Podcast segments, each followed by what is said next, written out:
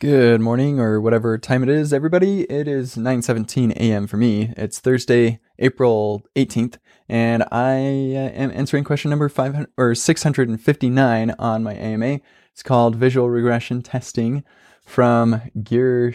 I don't know how to say this person's name or their handle, but uh, yeah, asking about uh, the fact that they have a bunch of old Cucumber and Jasmine end-to-end Selenium tests um, the Jasmine tests are visual regression tests and seem to cause the most pain for them, always breaking, behaving differently on CI versus local, etc., which is very common story for visual regression testing.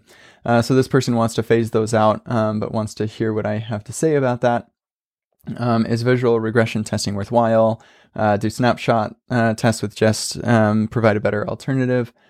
Um, and this person uh, eventually plans on replacing Cucumber with Cypress. So phasing out Jasmine tests would mean completely replace Selenium with Cypress. Uh, just need a solid argument that we don't need them anymore. So here's what I have to say.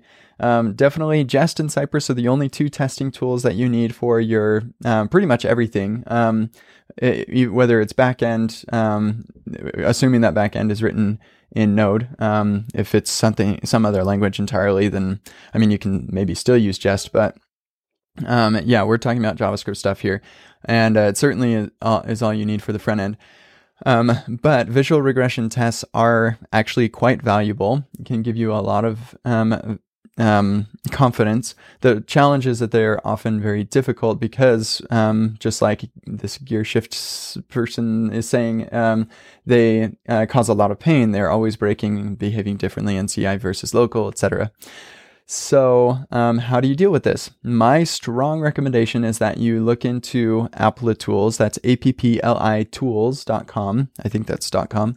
Um, yes, and it is phenomenally good. So, uh, disclaimer, I've never used it before um, on my own project, but I've had a couple demos and I've talked with the, the creators of the tool. It is a paid product.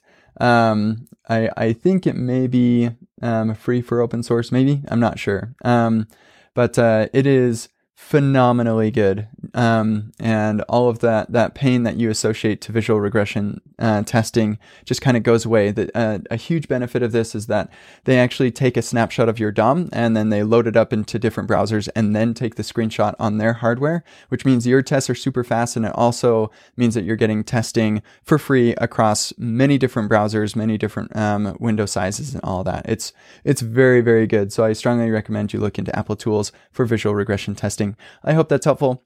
Have a wonderful day, and we'll chat with you later.